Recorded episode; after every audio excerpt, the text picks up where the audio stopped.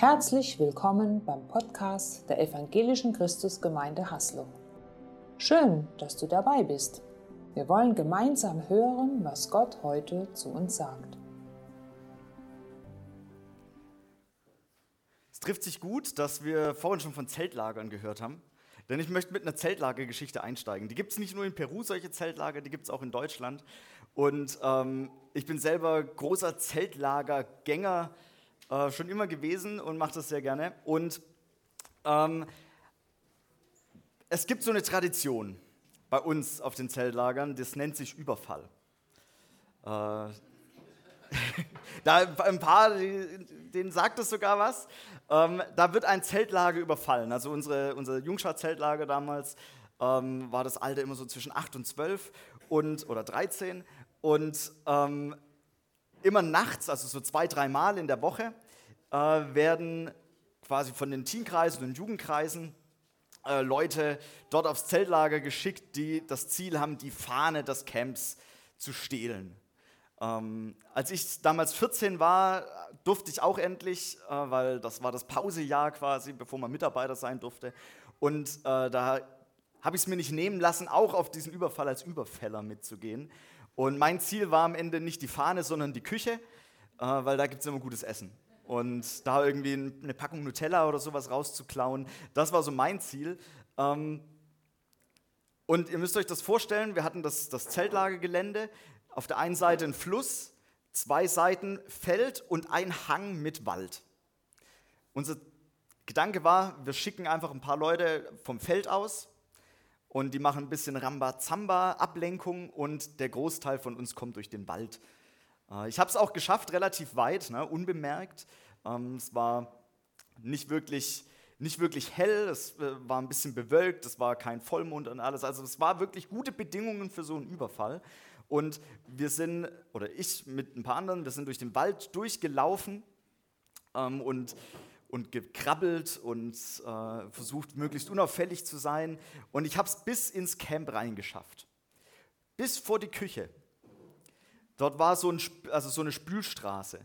Ich lag unter diesen Spülstraßenbänken. Ähm, war nicht ganz so, also war ein bisschen eklig, muss ich zugeben. Aber was tut man nicht alles in so einer Situation? Aber ich wurde in dem Moment entdeckt. Und ähm, ehe ich mich umgeguckt habe, waren plötzlich schon fünf Leute hinter mir her, ähm, fünf Kinder und ein, zwei Mitarbeiter. Äh, ich bin natürlich von dieser Deckung raus und so schnell gerannt, wie es nur geht, bis ich irgendwann, ne, dunkel mitten in der Nacht, nach zwölf, also war schon fast ein Uhr, irgendwann schlägt es mich komplett vorderlinks einfach einmal auf den Boden ähm, und meine Beine tun weh. Was habe ich nicht gesehen? So ein, ich weiß nicht, ob es den Begriff hier auch gibt, ich kenne keinen anderen, Bollerwagen. Gibt's? Okay, ich habe schon gedacht, das wäre so ein schwäbischer Eigenname. Ähm, genau, so ein Bollerwagen, der mitten zwischen zwei Zelten gestanden hat. Ich habe natürlich gedacht, ich kann da einfach durchrennen, aber nein, mich schlägt einmal komplett die Vorderseite auf den Boden und zwei Sekunden später waren sechs Menschen auf mir drauf. Und äh, ich habe natürlich die Nacht noch die, die Strafe bekommen, wurde in den Pool reingeworfen und durfte mich die restliche Nacht am Lagerfeuer wieder trocknen. Ähm, was macht den Unterschied in dem Fall? Licht. Hätte ich Licht gehabt, ähm, wenn es nur ein Vollmond gewesen wäre, hätte ich diesen Wagen wahrscheinlich gesehen. Ähm, vielleicht hätte ich mich aber auch gar nicht so nah anschleichen können. Also Licht in dem Moment macht einen riesen Unterschied, ob ich da ähm, gefangen werde oder nicht. Und einen Unterschied machen, ähm, das ist so ein bisschen das, wo ich heute mit euch ein bisschen angucken will. Was macht denn einen Unterschied außer Licht? Licht macht einen großen Unterschied. Licht macht auch einen Unterschied, ob wir, wenn, wenn, ich, wenn wir im Kinderzimmer sind, auf Legosteine drauftritt oder nicht. Ob es schmerzhaft ist. Licht macht einen Unterschied, ob ich was erkenne oder nicht. Die Sonne macht einen riesen Unterschied, ob sie scheint oder ob es bewölkt ist. Es macht einfach einen Unterschied. Und ich weiß nicht, wie es euch geht. Ich will gerne auch einen Unterschied machen. Ähm, ich will auch so ein Licht sein, das einen Unterschied macht für andere Menschen. Ich möchte so ein Licht sein in dieser Welt, um, um was zu verändern, um was besser zu machen. Ich weiß nicht, ob ihr das vielleicht so ein bisschen nachfühlen könnt, auch einen Unterschied machen zu wollen. Und wenn es nur einen kleinen ist, aber einen Unterschied zu machen. Und Äh, ich möchte mit euch eine äh, Bibelstelle anschauen. Ich lese die vor, ich lese die auch ein paar Mal vor heute. Ähm, habe leider keine Folie dafür. Genau, in Philippa 2, ich lese mal ab Vers 13. Denn Gott bringt euch dazu, dass ihr nicht nur so handeln wollt, wie es ihm gefällt, er sorgt vielmehr dafür, dass ihr es auch könnt. Schon mal eine coole Sache. Tut alles, ohne euch zu beklagen und ohne Zweifel und Bedenken. Denn ihr sollt fehlerlos und unbescholten sein, makellose Kinder Gottes inmitten einer ungerechten und verkehrten Generation. Aus ihr strahlt ihr hervor wie helle Lichter in der Welt. Denn ihr haltet am Wort des Lebens fest, darauf kann ich stolz sein, an dem Tag, an dem Christus wiederkommt.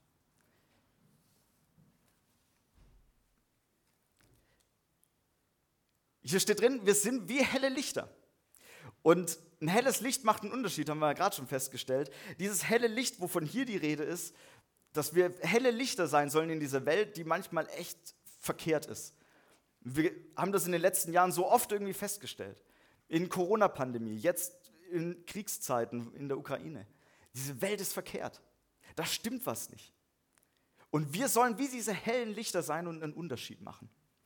Und das Krasse ist, dieses Wort, was hier steht für diese hellen Sterne oder auch Licht in mancher Übersetzung, das kommt nur zweimal vor in der ganzen Bibel. Einmal hier und einmal in der Offenbarung. Und ich finde es super interessant, weil in der Offenbarung steht dieses helle Licht für das neue Jerusalem.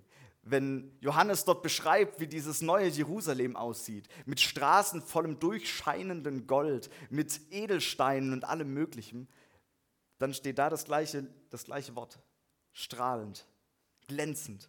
Und genauso wie dieses neue Jerusalem sein soll, so sollen wir strahlen in dieser Welt.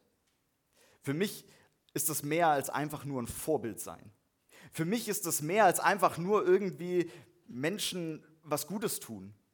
Für mich heißt das, dass wir wirklich, dass wir wirklich Gottes Repräsentanten, wie es hier auch steht, Gotteskinder, makellose Gotteskinder in dieser Welt sind.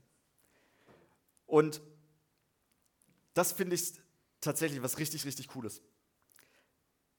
Ich möchte euch mal den Unterschied nochmal vielleicht mit einem Bild zeigen, warum ich denke, dass das ein Unterschied ist. Ich habe hier mal eine Taschenlampe mitgebracht, braucht man auch auf Zeltlagern. Häufig. Ähm, sogar ein bisschen äh, noch Batterie drin. Aber irgendwann, es geht mir oft so, dass ich, bevor ich irgendwo hinfahre und eine Taschenlampe brauche, muss ich meistens die Batterien wechseln. Ich glaube, dass viele Menschen gute Menschen sind. Auch Menschen, die Gott nicht kennen. Es sind gute Menschen, die sind Vorbilder in dieser Welt und verändern auch was. Aber ich glaube, dass viele davon wie so eine Taschenlampe sind. Auf Batteriebetrieb. Irgendwann gehen die Batterien leer, dann muss man sie wechseln. Vielleicht sind es Akkus, dann muss man sie aber auch wechseln oder neu laden.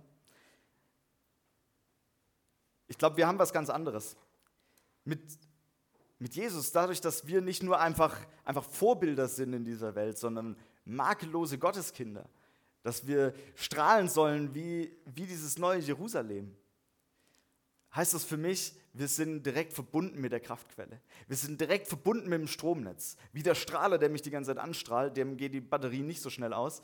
Ähm, nein, das ist eine viel größere Power, die dahinter steckt. Und das ist, glaube ich, die Voraussetzung dafür, dass wir überhaupt einen Unterschied machen können. Dass wir wissen, wir sind, wir sind direkt angeschlossen an diese Kraft Gottes. Und dann heißt es in dieser Stelle, na, ich muss eine, eine Seite zurück, dann heißt es in der Stelle, denn Gott bringt euch dazu, dass ihr nicht nur so handeln wollt, wie es ihm gefällt. Er sorgt vielmehr dafür, dass ihr es auch könnt. Er bringt uns dazu, dass wir handeln, wie es ihm gefällt. Ich glaube, jeder von uns, jeder von uns wird von Gott gebraucht und hat ein Ziel von Gott. Und vielleicht wissen wir das manchmal gar nicht.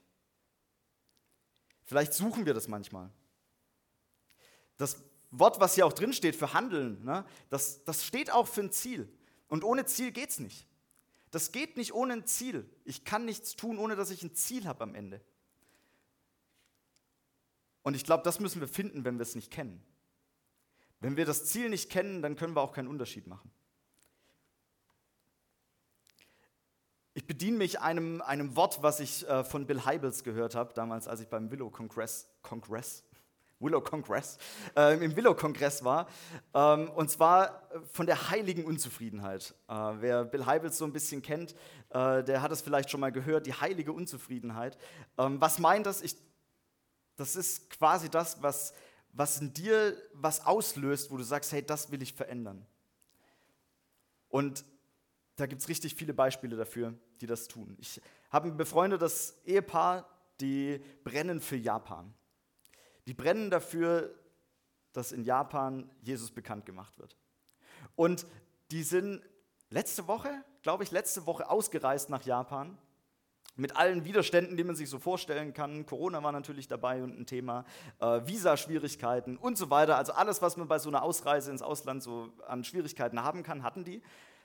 Aber es hat sie nicht davon abgehalten, dorthin zu gehen, nach Japan und in diesem, in diesem Land, wo unter ein Prozent der Menschen überhaupt Jesus kennen, dort für Jesus zu brennen und sie haben so eine heilige Unzufriedenheit, dass es dort so wenig Menschen gibt. Und das treibt sie an, dort in dieses Land.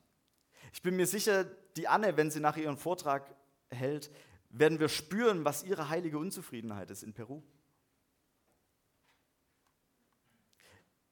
Es gibt so viele Menschen, die gerade in diesen Zeiten, 2015 oder auch heutzutage, brennen dafür, dass Menschen, die flüchten, die hier nach Deutschland kommen, aus Kriegsgebieten oder ähnlichem, hier ein Stück weit ein kleines Zuhause finden, weil es ihnen im Herzen wehtut, dass die Menschen flüchten müssen.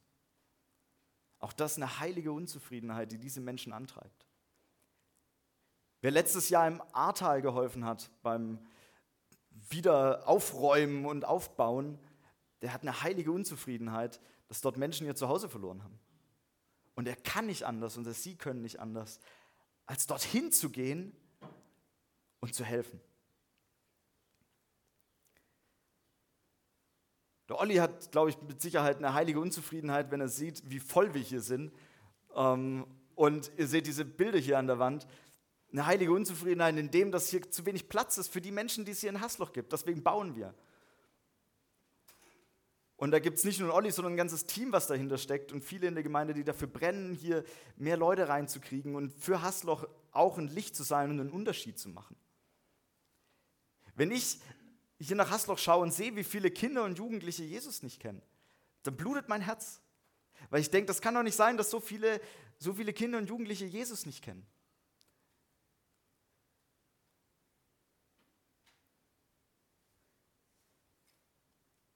Eine Freundin von mir aus meiner Schulzeit, die hat eine heilige Unzufriedenheit gehabt, dass an unserer Schule kein, nichts mit, mit Gott oder Jesus gibt. Und sie hat angefangen, einen Schülerbibelkreis zu gründen. Und dort einen Ort zu schaffen für, für Schüler, die dort an der Schule gemeinsam Bibel lesen, gemeinsam Jesus feiern. Und wenn es auch nur in der großen Pause war. Auch das eine heilige Unzufriedenheit, die diese Person hatte. Und ich könnte wahrscheinlich noch Stunden weiter erzählen von Menschen, wo ich merke, sie haben eine heilige Unzufriedenheit und ein Ziel, das sie verfolgen. Und meine Frage an, an dich, der du heute und die du heute hier sitzt, was ist deine heilige Unzufriedenheit? Was ist das, was dich nicht loslässt? Was ist das, wo du sagst, da will ich, da will ich was tun? Da muss ich was tun, weil ich gar nicht anders kann. Vielleicht ist dir das gar nicht bewusst und du sitzt jetzt da und denkst, oh, ich, ich weiß nicht so richtig. Ich glaube, das ist nicht schlimm. Manchmal müssen wir vielleicht auch einfach Gott mal ganz konkret danach fragen, hey Gott, was, was denkst du eigentlich, was, was ist mein Ziel? Und manchmal helfen andere Menschen, äh, die, die für einen beten, die mit einem reden, die man kennt und die sagen, hey, ich, in deinem Leben ist mir schon immer aufgefallen, das. Geh auf die Suche nach dieser Unzufriedenheit, geh auf die Suche nach einem Ziel, was dich antreibt. Wo du sagst, ich kann da nicht anders, als das zu verfolgen. Und dann, dann verspreche ich euch, macht ihr einen Unterschied. Und dieser Unterschied, manchmal denken wir ja auch, wir müssen die ganze Welt verändern, ne? zumindest halb Europa. Aber auch die Geschichte kennt vielleicht der ein oder andere, aber die finde ich so super, gerade auch in dem Zusammenhang. So ein, so ein kleiner Junge, der sitzt am Strand und an diesem Strand sind Hunderte und Tausende von Seesternen. Alle am Strand und die verenden dort alle. Aber der Junge nimmt einen Seestern nach dem anderen und wirft den wieder ins Meer hinein. Ein älterer Mann beobachtet ihn und sagt, Junge, was tust du da? Du wirst es doch nie schaffen, alle Seesterne ins Meer zu werfen. Das ist völlig sinnlos. Auch wenn du den ganzen Tag hier bist, es ändert sich nichts in der Situation, dass hier noch Tausende an Seesternen liegen. Und der Junge sagt, mag sein. Aber für diesen einen Seestern, den ich, den ich wieder zurück ins Meer werfe, verändert sich die komplette Welt. Und auch das ist manchmal eine Perspektive, die wir manchmal mehr haben können und die wir manchmal mehr brauchen. Dass selbst wenn wir einen Unterschied nur für eine Person machen, für diese eine Person sich die ganze Welt verändert. Und das finde ich was, was, was manchmal mein, mein Verständnis irgendwie manchmal auch völlig widersprengt, wo ich denke, boah krass, ich kann das Leben von einer ganzen Person vielleicht verändern. Ist vielleicht nicht die Welt, aber auch das ist ja in der Welt und das ist auch einen Unterschied machen in dieser Welt. Also was lässt dich nicht los? Und das Schöne hier in dem, in dem zweiten Teil dieses Verses steht ganz trocken. Er sorgt vielmehr dafür, dass ihr es auch könnt. Er sorgt vielmehr dafür, dass ihr es auch könnt. Auch da wieder, was ich am Anfang gesagt habe, dieses Verbundensein mit Gott. Denn auch hier ganz am Ende begründet es Paulus, wie wir das schaffen wie wir überhaupt das schaffen können, das, diesen Unterschied zu machen. Denn ihr haltet am Wort des Lebens fest. Wort des Lebens, die Bibel, ja, aber ich glaube, das ist noch viel mehr als einfach nur ein Buch. Wort des Lebens ist für mich viel mehr als einfach nur Buchstaben auf Papier gedruckt, sondern es ist für mich die Verbindung mit diesem Jesus. Mit diesem Jesus verbunden zu bleiben und verbunden zu sein, nicht loszulassen von dem, was er sagt, sondern immer wieder darauf zu bauen und darauf zu vertrauen, dass dieser Jesus, dass das, was in diesem Buch steht, gilt und wahr ist. Dass er mich nicht alleine lässt, dass er mich tröstet, wenn es mir dreckig geht. Diese Kraftquelle, das ist quasi mein, meine Steckdose, an die ich mich anschließen kann, wenn ich in dem Bild von vorhin bleibe. Ich laufe nicht auf Batterie, sondern ich laufe direkt am Stromnetz. Und ich kann mich direkt einstöpseln in diese Kraftquelle, wenn ich mit diesem Jesus verbunden bleibe. Und das finde ich so wichtig. Das finde ich so wichtig, dass wir das im Kopf behalten, weil sonst sind wir nichts anderes als eine Taschenlampe, die auf Batterie läuft. Wir können was bewirken, ja, aber irgendwann sind wir selber leer. Irgendwann kommen vielleicht Enttäuschungen, die uns am Ende leer zurücklassen, die uns die Batterien klauen, den Saft klauen und wir nicht mehr können.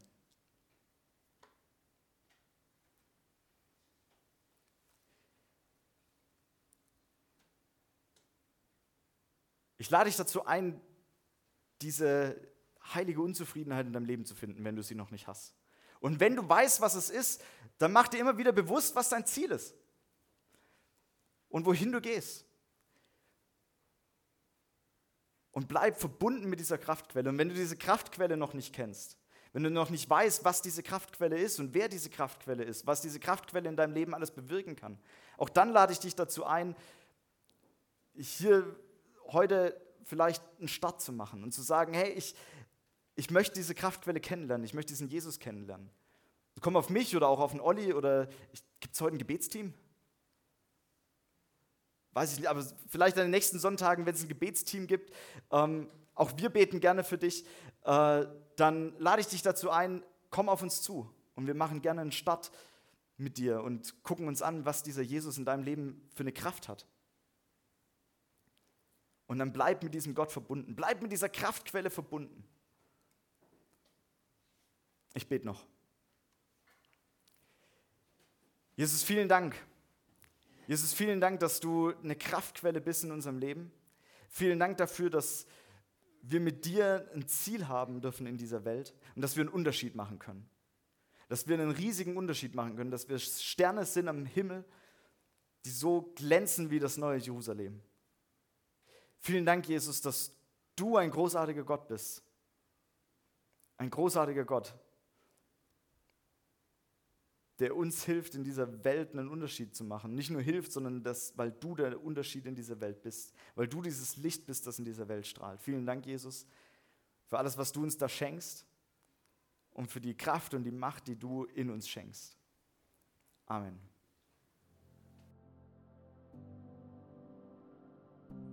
Schön, dass du dabei warst. Sicher war etwas Wertvolles für deinen Alltag dabei. Wir wünschen dir eine gesegnete Zeit.